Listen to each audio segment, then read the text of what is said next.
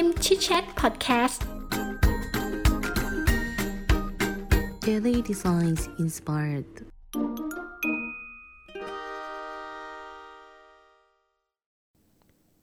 สวัสดีครับยินดีต้อนรับสู่ฮิมชิดแชทพอดแคสต์อีกครั้งนะครับ คุณอยู่กับสกลที่เราวลันอยู่นะครับ วันนี้เราก็จะมารีวิวต่อนะครับ หนังสือชื่อ User Friendly นะครับ How the Hidden Rule of Design are Changing the Way We Live Work and Play นะเขียนโดยคีฟกวงนะครับ แล้วก็โรเบิร์ตฟาบิคันนะครับ ก็คืออเกี่ยวกับเรื่องของความที่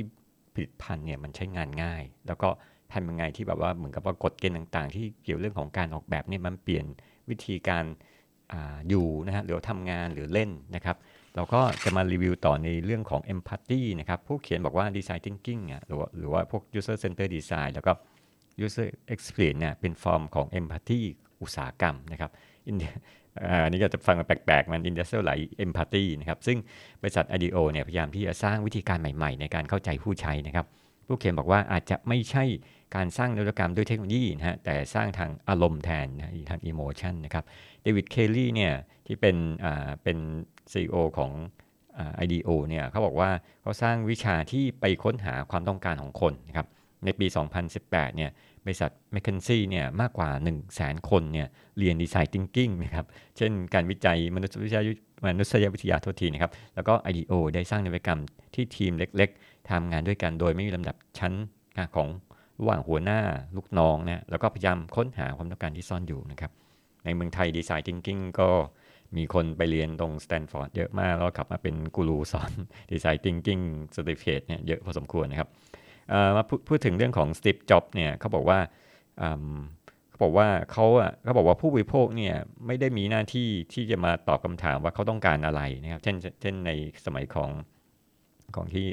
ฟอร์ดเฮนรี่ฟอร์ดที่เขาบอกว่าเอ๊ะถ้าเราถามผู้บริโภคว่าคุณต้องการพาหนะอะไรที่วิ่งเร็วสุดเขาก็บอกว่าอยากได้ม้าที่วิ่งเร็วสุดนะฮะแทนที่จะบอกว่าต้องการรถนะครับดังนั้นเนี่ยสตีฟคิดเชื่อว่า สัญชาติอย่างสัญชาตญาณของเขา แล้วก็การการตัดสินใจของตนเองเนี่ยดีของดีไซเนอร์เนี่ยมากกว่าการฟังคอน sumer นะครับประเทศอันนี้อันนี้ก็เป็นลักษณะที่เหมือนกับว่าปกติเนี่ยเพราะว่าสตีฟจ็อบเนี่ยเขามีประสบการณ์หลายด้านทางทางด้านการออกแบบเนี่ยเพราะฉะนั้นเนี่ยเขาการตัดสินใจเขาเนี่ยหรือว่าเขาเป็นผู้ใช้ด้วยนะทำเนี่ยเขาจะถูกมากกว่าบางทีนะซึ่งบางทีอาจจะแอพพลายไม่ได้กับทุกกรณีหรือทุกเคส ที่เป็นดีไซเนอร์เพราะไม่งั้นเดี๋ยวเราก็บอกว่าเออเราก็ไม่ต้องทำ user research ไม่ต้องทำ usability testing นะฮะบอกว่าประเทศจีนเนี่ยมีบอกว่ามีเรื่องการ observation อย่างหนึ่งนะฮะที่ประเทศจีนเนี่ยมีการถือโทรศัพท์มือถือต่างกับประเทศอื่นเนี่ยท่านคิดว่าเป็นยังไงฮะเพราะว่าเขาบอกว่าเวลาเขาเล่น WeChat เขาใช้ voice recognition ในการแปลงเสียงนะฮะทำให้เขาเนี่ยไม่ต้องพิมพ์นะครับ อันนี้ผมก็เห็นพฤติกรรมของคนไทยเหมือนกัน บางทีเขา อะไรนะพิมพ์ลำบากภาษาไทยเนี่ยเขาก็พูดไปเลย แล้วให้เครื่องเนี่ยพิมพ์ออกมาให้นะครับ เพราะฉะนั้นเนี่ยคนที่ถือ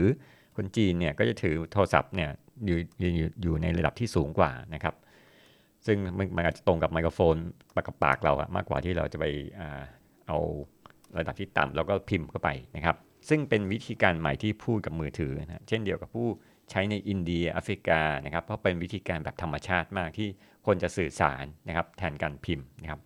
อันนี้ก็เป็นวิธีการที่เขา observe แล้วมันมีอะไรแปลกๆที่เกิดขึ้นนะฮะซึ่งแต่ประเทศก็จะไม่เหมือนกัน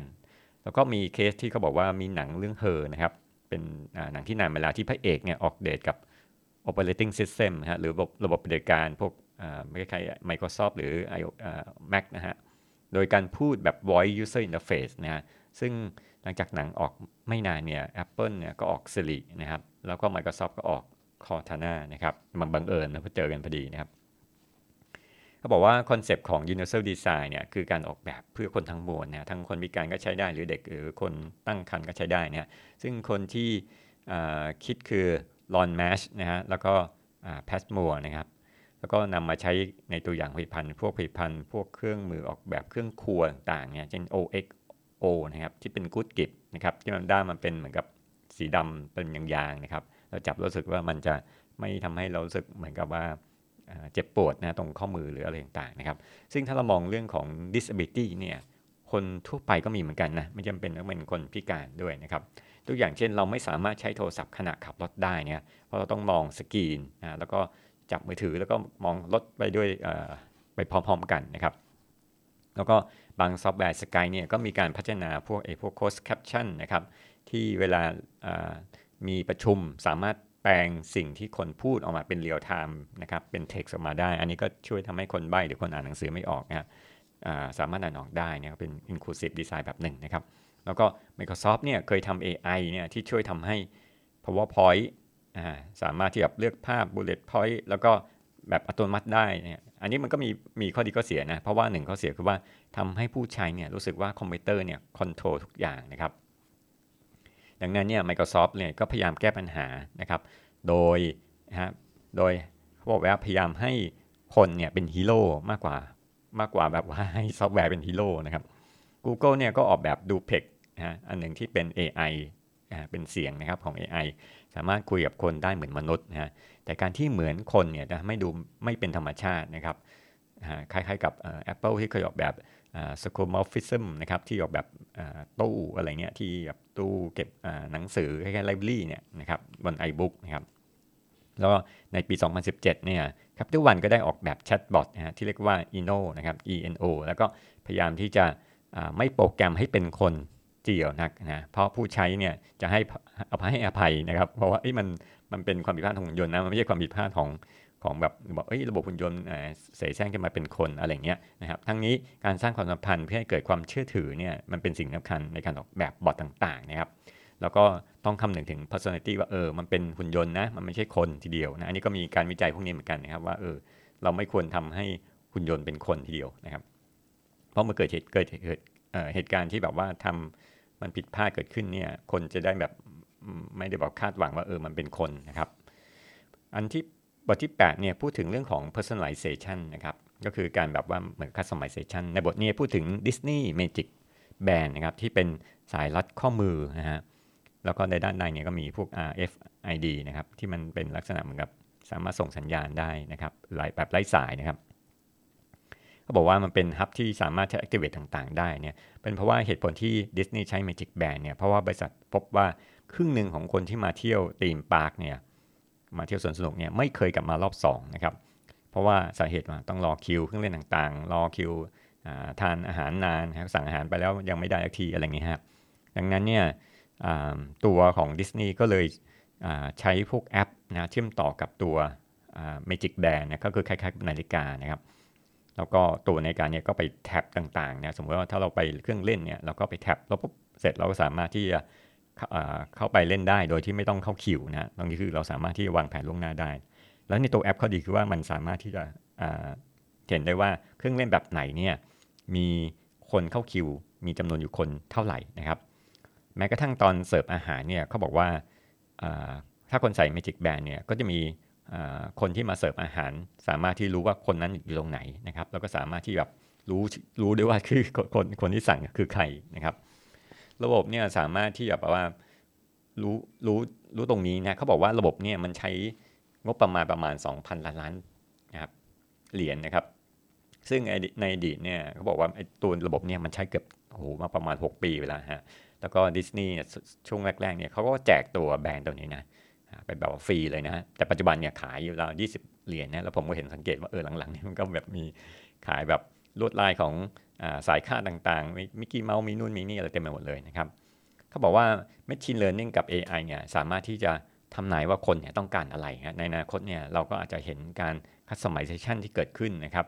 กับการศึกษาก็ได้นะครับ เช่นในมหาลัยเออเราสามารถที่จะคัดสมัยว่าเราอยากเรียนรู้เรื่องอะไรนะครับ มาถึงบทที่9นะ peril นะหรือแปลว่าอันตรายนะครับ ในบทนี้เนี่ยเขายกตัวอย่าง Facebook นะครับ ที่เรียกว่ามีลักษณะของฟีด ฟีดบอมบิงนะครับที่เมื่อใครบางคนตื่นเต้นกับเนื้อหาบางอย่างเนี่ยเขาก็จะ snapshot ภาพแล้วก็โพสต์ลงใน Facebook แล้วก็มีคนทำแบบเดียวกันเนี่ยก็จะจนนมันเป็นไวรัลนะครับ ตัวคอมเมนต์เนี่ยบางทีเนี่ยอาจจะตอบแบบบางคนบอกเอออาจจะไม่เห็นว่าเออมันมีคนตอบซ้ำๆอย่างเช่นว่าเออยินดีด้วยอะไรหรือเสียใจด้วยอย่างเงี้ย Rosenstein เนี่ยคือว่าเออมันน่าจะมีวิธีการแสดงความชอบนี่ยเลยสร้าง like button เกิดขึ้นครับที่เป็นรูปนิ้วเป็นไอคอนเนี่ยที่เป็นนิ้วคนยกนิ้วโป้งนะครับ ดู like button เนี่ยเป็นโมเดลใหม่นะครับในการให้ feedback นะครับซึ่งซึ่งตัวนี้ถือว่าเป็น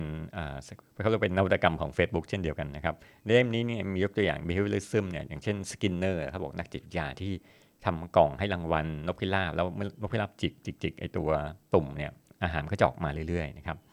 แล้วก็แต่ว่าเขาบอกว่าถ้าเรา random รางวัลเนี่ยมันก็ไม่สามารถที่เดาได้ว่าจะได้อะไรนะครับเช่นเดียวกับเกมนะครับ พวกเกมพวก slot machine อะไรต่างๆนะครับ เวลาเราแบบพอเราเดาไม่ออกว่ารางวัลจะออกมาให้เราไม่ได้ออกมาทุกทุกครั้งเนี่ย มันก็น่าเล่นขึ้นใช่ไหมฮะเช่นเดียวกับเกมพวก Tinder เหมือนกันเกมจับคู่เนี่ยซึ่งก็จะ match บางคนเนี่ยให้ตรงกับผู้ใช้นะครับทำให้ผู้เล่นเนี่ยจะต้องกดหน้าไหลหน้าเพื่อหาคู่เนี่ย อันนี้มันเหมือนกับเป็นอะไรนะอัตโนมัติแบบพฤติกรรมเนี่ยเป็นเราก็เหมือนกับเรา addict นะคล้ายๆยาเสพติดนะครับเขาบอกว่าตัวยาในสมองเนี่ยมีอันนี้มันคล้ายๆกับเหมือนกับ เขาเลยนะมันจะหลั่งสารพวกโดฟามีนอะไรออกมาเนี่ยนะฮะบีเจฟ็อกก็เป็นนักจิตวิทยาที่เคยพูดถึงเรื่องของ Tiny Habit เนี่ยก็ได้สอนนักศึกษาให้สร้างแอปสำหรับ Facebook นะครับปรากฏว่านักศึกษาเจ็ดสมาคนสามารถหารายได้ถึงได้1ถึง16 ล้านนะครับเหรียญเนี่ยในเวลา 10 สัปดาห์เนี่ยพอกสงสัยว่าเอ๊ะว่าเกมอะไรพวกนี้อะไรทำให้คนเนี่ยติดงอมแงม แล้วก็สรุปมาได้ว่าสามส่วนคือว่า 1 คือแรงจูงใจ 2 คือตัวกระตุ้นนะครับและก็อันที่ 3 คือความสามารถนะครับ แล้วนักศึกษาที่จบจาก Fogg เนี่ยก็มีคนหนึ่งชื่อ Mike Krieger เนี่ยแล้วก็เควินนะครับเขาบอกว่าได้สร้างแอปที่ชื่อว่า Instagram นะครับที่แชร์ภาพแล้วก็ให้คนกดไลค์นะครับ ตัวนี้ก็เป็นแอปที่แบบโด่งดัง ในปัจจุบันก็ยังใช้อยู่เนี่ยที่เฟซบุ๊กก็ได้ซื้อบริษัทอินสตาแกรมไปแล้วนะครับ การที่ Skinner box กับ Facebook นั้นเนี่ยมีคนติดตาม Facebook เนี่ยมันอาจจะแบบ เขาเรียกว่าอะไรคือตามแล้วแบบคนก็แบบติด แล้วก็แบบไม่ได้คิดครับด้วยตนเองนะครับ ซึ่งตรงนี้เขาบอกว่าบางครั้งเนี่ยเราต้องคิดว่าเออมันควรจะมี inner ของตัวเองในการสนใจของผู้ใช้นะครับ ยกอย่างเช่นเหมือนกรณีพวกประเทศต่างๆเนี่ยพวกพม่าศรีลังการวมถึงประเทศไทยด้วย มีทึ่งมีเกิดการประท้วงบอกเจ้าหน้าที่ศรีลังกาเขาบอกว่าจริงๆมันไม่ใช่ความผิด Facebook หรอกแบบที่แบบคนแชร์ข้อความรุ่นข้อความนี่แบบต่อต้านอะไรรัฐบาลอะไรทั้งหลายเนี่ยเขาบอกว่า มันยากไงที่บอกว่าเฟซบุ๊กไม่ใช่ตัวการที่ทำให้คนทะเลาะกัน แต่ว่าเชื้อโรคต่างๆเนี่ยมันอยู่ที่เรานะแต่ Facebook เนี่ยทำหน้าที่เหมือนลม แล้วก็เป็นลมที่กระจายเชื้อโรคเร็วกว่าที่เราคิดนะพวกเกณฑ์บอกว่าการทำงานแบบอัตโนมัติของเครื่องจักรนะครับ เช่นรถที่ขับได้อัตโนมัติทำให้คนไม่ต้องตัดสินใจเองเนี่ยเพราะเครื่องจักรทำอะไรที่เท่ากับมีความขีดความสามารถเนี่ยเท่ากับคนเนี่ยผู้เขียนเขาบอกว่าแทนที่เขาจะเรียกว่าเป็น automation paradox หรือความขัดแย้งทางด้านเรื่องของอัตโนมัติเนี่ยน่าจะเปลี่ยนเป็น user friendly paradox มากกว่านะเพราะเมื่ออุปกรณ์ต่างๆ ง่ายต่อการใช้งานเนี่ยมันก็จะเป็นเรื่องที่แบบเขาเรียกว่าอะไรลึกลับมากเพราะเราไม่รู้ว่าข้างในมันทำทำยังไงตัดสินใจยังไงนะครับพวกเครื่องจักรหรือ gadget เนี่ยจะทำหน้าที่แทนเรา ส่วนเราก็ทำหน้าที่ตัดสินใจว่ามันมีค่าพอหรือเปล่าที่จะให้แกจิตนั้นทำนะครับ user friendly เนี่ยบางคนบอกว่าอาจจะมองในมุมของความต้องการนะหรือความปรารถนาของผู้ใช้ แต่ความเป็นจริงเนี่ยเราต้องมองในระดับของความต้องการที่มันสูงกว่าเนี่ยเช่นบางคนบอกว่าเอออยากกินชีสเบเกอร์นะครับถ้ามองในมุมที่สูงกว่าคือ บอกว่าชีวิตของคนเราเนี่ยต้องการสุขภาพที่แข็งแรงและมีความสุขในระยะเวลานานนะครับเพราะฉะนั้นเนี่ยเราไม่ควรบอกเออว่า cheeseburger อาจจะทำให้อ้วนได้ เราต้องบอกมองถึงเรื่องของสุขภาพของคนนะครับเราเพราะฉะนั้นเวลาออกแบบเนี่ยไม่จำเป็นจะต้องตามใจแบบอะไรนะคือความต้องการแบบพื้นฐานแต่เราต้องมองอะไรที่ความต้องการที่มันสูงกว่านั้นนะครับ Alan Cooper เนี่ย เรียกสิ่งที่เขาออกแบบและทำตามในอดีตที่เขาเรียกว่าความคิดแบบมันพับบุรุษนะครับ ที่มีระบบที่ใช้แพร่หลายใน industrial empath empath empathy นี่แหละนะครับผู้เขียนเรียกว่าเขาเรียกว่าเป็นเขาบอกเราควรที่จะมีฟิวเจอร์วิวนะครับคือสิ่งที่ผู้ใช้ต้องการที่จะเป็นนะและโลกที่เขาต้องการสร้างนะครับ เช่นเราต้องการสินค้าแบบกินอาหารที่แบบเป็นอะไรนะเป็นเป็นออร์แกนิกนะครับ แล้วก็ทุกอย่างเนี่ยมันมันควรจะดีกว่าในอดีตนะเนื่องจากว่าเทคโนโลยีปัจจุบันเนี่ยได้ถูกพัฒนาลงแล้วนะครับ ไม่ใช่ว่าในอดีตเราบอกว่าปัจจุบันได้ถูกพัฒนาเทคโนโลยีทำให้เรากินยาฆ่าแมลงเพิ่มขึ้นอันนี้มันมันไม่ใช่แล้วนะครับ มาถึงบทที่ 10นะครับ Promise นะครับปัญหาของรถบัสที่มาสายเนี่ยบางคนคิดว่าเป็นเพราะว่าการจราจรติดขัดนะในความเป็นจริงแล้วคือ ไม่มีระบบนะที่ตอบกลับหรือ feedback ให้เป็นครบวงจรนะครับอมโนอ่าอมนิอมนิแล้วก็ออเซนจาก IDEO เนี่ย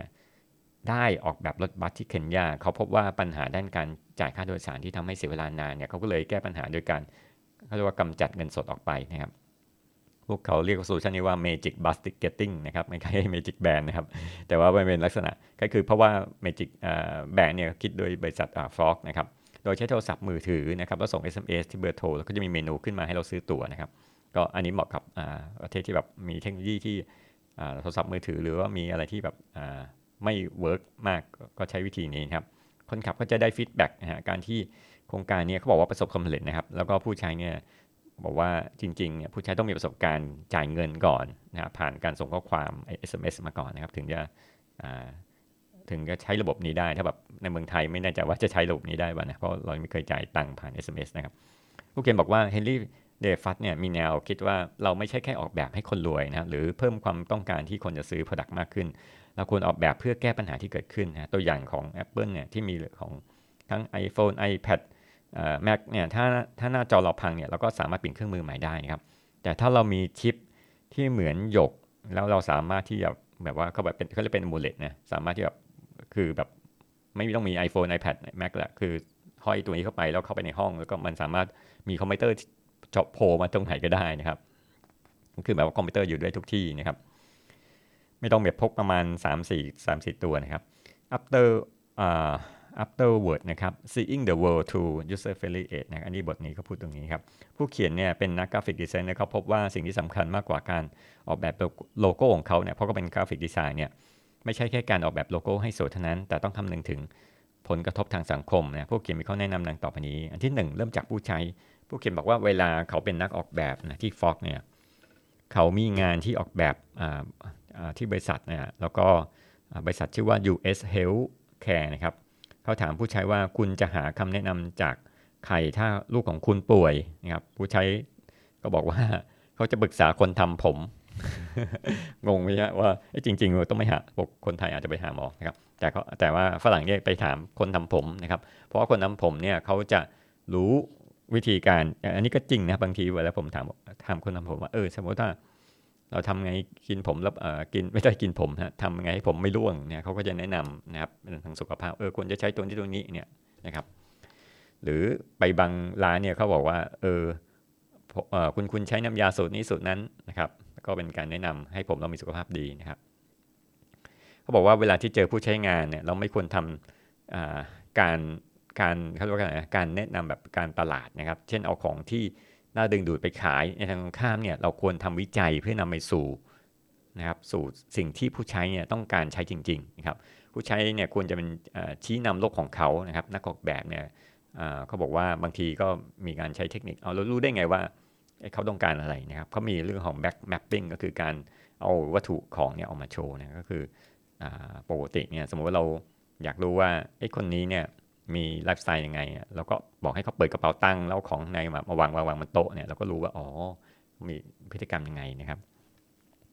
มันที่2เนี่ย walk in in the in the user shoe นะครับคือเอาตัวของเราเองเนี่ยเข้าไปเป็นอยู่ในสถานการณ์ผู้ใช้ โดยการสังเกตไลฟ์สไตล์นี่ยซึ่งเราอาจจะไม่ใช่แค่สังเกตว่าเขาทำอะไรนะครับ แต่เราต้องเข้าใจอะไรที่ขับเคลื่อนสิ่งนั้นนะครับ เช่นถ้าเราต้องการไปดูบริการของคลินิกความงามสปาเนี่ยเราอาจจะไปสังเกตผู้ใช้ นะครับแล้วก็หรือบริการหลังเคาน์เตอร์ต่างๆนะครับพฤติกรรมของคนและก็การเลือกเนี่ยมักจะมีรูปแบบนะฮะซึ่งมันอาจจะแบบไม่ใช่เป็นตรรกะนะครับ เราต้องดูว่าอะไรที่มันทำให้คนทำตรงนั้นนะครับพฤติกรรมนั้นพฤติกรรมจริงมันเป็นผลของอะไรนะเป็นผลของสิ่งที่ intention อยู่ในสมองด้วยส่วนหนึ่งนะครับ 3. ทำในสิ่งที่ไม่เห็นให้เห็นได้นะครับเพราะอยากยกอย่างเช่นตัว feedback loop เนี่ยสามารถ นำทางเราได้นะเช่นการออกแบบ feedback เนี่ยต้องคำนึงถึงอินเทอร์ที่เหมาะสมด้วยนะเราเห็นว่าตอนไปพักโรงแรมเนี่ยเราจะมีปัญหาเรื่องการเปิดไฟนะครับ เพราะเราเรารู้ว่าไอ้ปุ่มมันเปิดอยู่แล้วเนี่ยแต่เปิดไฟเอ๊ะทำไมไฟไม่ติดนะครับ เราเพราะฉะนั้นเนี่ยเราควรจะศึกษา feedback นะครับที่นักออกแบบสร้างนะครับ โดยเดินทางไปยกอย่างเช่น เราอาจจะแบบไปพื้นที่เราไม่คุ้นเคย เช่น ไปต่างประเทศหรืออะไรเงี้ยเราก็จะหรือว่าไปที่ที่แบบไปโรงแรมอะไรเงี้ยก็จะไม่เห็นนะครับเพราะฉะนั้นการศึกษา feedback เนี่ยจาก คู่แข่งก็ได้นะ อีกวิธีหนึ่งนะครับ เช่นลองใช้แอปที่ใช้ OS ต่างกัน แล้วดูว่าผลมันต่างกันหรือเปล่านะครับ อันที่ 4 สร้างบนพฤติกรรมปัจจุบันนะครับเขาบอกว่าการสังเกตพฤติกรรมผู้ใช้เนี่ยบางทีเราจะสังเกตแบบรายละเอียดเล็ก ๆ น้อยๆต่างๆเนี่ยอาจจะมีอย่างเช่นไอ้คนพับทิชชู่เช็ดปากยังไงบ้างนะครับบนโต๊ะเวลากินอาหารนะฮะเราอาจจะค้นหารูปแบบนะครับ เราสามารถดูพฤติกรรมที่โดดออกมาจากปกตินะครับ พฤติกรรมที่โดดมาจากปกติแบบว่าหมายความว่าแบบพฤติกรรมที่แบบคนที่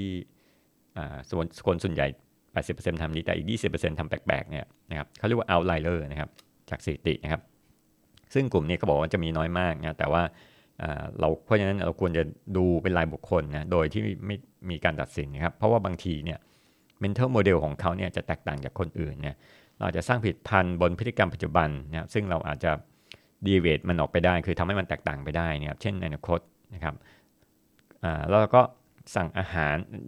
อย่างเช่นคนอาจจะสั่งอาหารโดยการคุยกับตู้เย็นนะครับ ซึ่งมันมันอาจจะไม่มีพฤติกรรมแบบนี้มาก่อนนะครับ มันก็แปลกดีก็เป็นเอาไลเออร์แบบหนึ่งนะครับ ดังนั้นเนี่ยเราต้องดูอะไรที่เหนือกว่าพฤติกรรมที่มีอยู่นะครับ แล้วก็อันที่5นะครับปีนบันไดสู่ metaphor นะการใช้ metaphor เนี่ยทำให้เรา shape ตัวผลิตภัณฑ์ได้นะครับ เช่น Disney MagicBand ไอ้สายข้อมือของดิสนีย์เนี่ยบางคนอาจจะคิดว่าเป็น metaphor พวก แบบเครื่องประดับนะครับ แต่จริง ๆ แล้วเนี่ย metaphor ของมันจริงคือกุญแจสู่อาณาจักรนะ the kingdom นั่นเองนะครับ ซึ่งผู้ใช้เนี่ยเขาบอกว่ามีความจงรักภักดีจะเข้าไปเล่นบริการสวนสนุกนะครับ จริง ๆ มีกุญแจที่แบบไปเล่นเครื่องเล่นนู่นเรื่องนี้อะไรต่างๆ ด้วยนะครับ ก็อันนี้เป็นเมตาฟอร์เป็นตัวอย่างที่ไกด์ปกติเมตาฟอร์จะใช้กับผู้ใช้แต่นี้เมตาฟอร์เนี่ยมาใช้นักออกแบบนะครับในในหนังสือเล่มนี้นะครับ อันที่ 6 explore the inner logic นะครับบางครั้ง mental model ของนักออกแบบเนี่ยกับผู้ใช้จะต่างกันเนี่ยเราสามารถรู้ว่า mental model ของผู้ใช้เป็นอย่างไรเนี่ยโดยอาจจะเขาเรียกว่าดึงความจำของผู้ใช้ออกมา เช่น อาจจะลองให้ผู้ใช้สเก็ตรีโมทคอนโทรลนะปุ่มต่างๆ ที่เขาจำได้เนี่ยส่วนใหญ่ก็ประมาณ7จ็ดถึงแปุ่มที่เขาแบบจำออกมาได้เนี่ยเพราะที่ตามหลักจิตวิทยาเราจำหมายเลขได้7จ็ถึงแตัวตัวนะครับอันที่7นะขยายให้ยาวนะครับ เขาบอกว่า UX เนี่ยจะสนุน user journey นะครับเขาบอกว่าทำอย่างไรที่จะทำให้เป็น long term ไม่แบบว่าใช้ผลิตภัณฑ์ short term แบบเล่นของเล่นปุ๊บเดียวก็เลิกเล่นอะไรเงี้ยนะครับเราควรที่จะใช้ใช้ user journey เนี่ยได้หลายปีนะครับ เช่น Carnival Cruise Line เนี่ยขยายอายุผลิตภัณฑ์นะอันนี้เป็นบริษัทนะแล้วก็เป็นพวกเครื่องประดับที่ช่วยดูแลสุขภาพนะครับซึ่งเขาก็ ทำเหมือนกับเป็นตัวแบบมีอาจจะมีเซ็นเซอร์จับสุขภาพเด็กอุณหภูมิอะไรต่างๆเนี่ยนะครับแต่มันนอกจากแค่ใส่เทคโนโลยีเข้าไป เขาบอกว่าเขาใส่ทำให้มันเป็นเครื่องประดับเช่นเช่นไอ้พวก amulet หรือหยกอะไรเงี้ยแหละนะครับทำให้มันอายุของ user journey ยาวขึ้นไป เพราะว่ามันมีคุณค่าทางใจมากกว่าแค่ใส่เทคโนโลยีลงใน Product เท่านั้นนะครับอย่างนี้ก็เออเป็นความคิดดีแต่ผมก็ไม่เคยคิดเหมือนกันนะครับ ข้อ 7 เนี่ยครับข้อที่ 8 form follow emotion นะครับอันนี้พูดถึงเรื่องของ emotion design นะซึ่ง emotion design เนี่ยพูดมากโดยดอนเอนอร์แมนนะถ้าหนังสือไปอ่านดูหนังสือเล่มนั้นนะครับ แล้วก็อย่าง Starbucks ก็ขาย emotion ของการใช้บริการสถานที่กินกาแฟนะครับ หรือว่าการใช้ emoji icon นะในพวกพวกแชทอะไรต่างเนี่ยมันก็จะสร้างประสบการณ์ที่ดีขึ้นนะครับ เพราะฉะนั้นมาจบตรงนี้นะครับ user friendly เนี่ยจะต้องมีการบอกว่าจะต้องมีการแบบตรวจสอบตั้งคำถามมันมันไม่ใช่แบบอะไรที่แบบตายตัวนักนะครับ แล้วก็ดูความเสี่ยงนะสิ่งที่ ไม่คาดหวังว่าจะเกิดขึ้นด้วยนะครับยกอย่างเช่นบางทีแบบ เราคิดว่าคนจะทำอย่างนี้ แต่ว่าคนยังทำอีกตรงข้ามกันก็มีเหมือนกันนะครับตอนทำแบบ usability testing เนี่ยก็จะเห็นภาพตรงนั้นนะครับ เพื่อจะทำให้ผิดพันธ์เนี่ยมันทำงานได้ดีขึ้นนะฮะแล้วก็มีผลกระทบต่อชุมชนนะครับ วันนี้ก็เป็นวันที่ 31นะเดือนธันวาคมนะฮะสปีปี 2021 นะครับ ปีหน้าวันพรุ่งนี้ก็เป็นปีหน้าแล้วครับ แล้วก็วันนี้ก็เป็นตอนที่ 11 นะครับ แล้วก็ผมก็ทำรายการนี้ประมาณรู้สึกเป็นปีที่ 3 แล้วนะครับ ก็พยายามทำไปเรื่อยๆนะถึงว่ามันจะช้ากว่าพอดแคสต์อื่นๆนะครับ ก็ยังไงก็ขอให้ทุกคนมีความสุขสมหวังในช่วงปีใหม่นะครับ สวัสดีครับ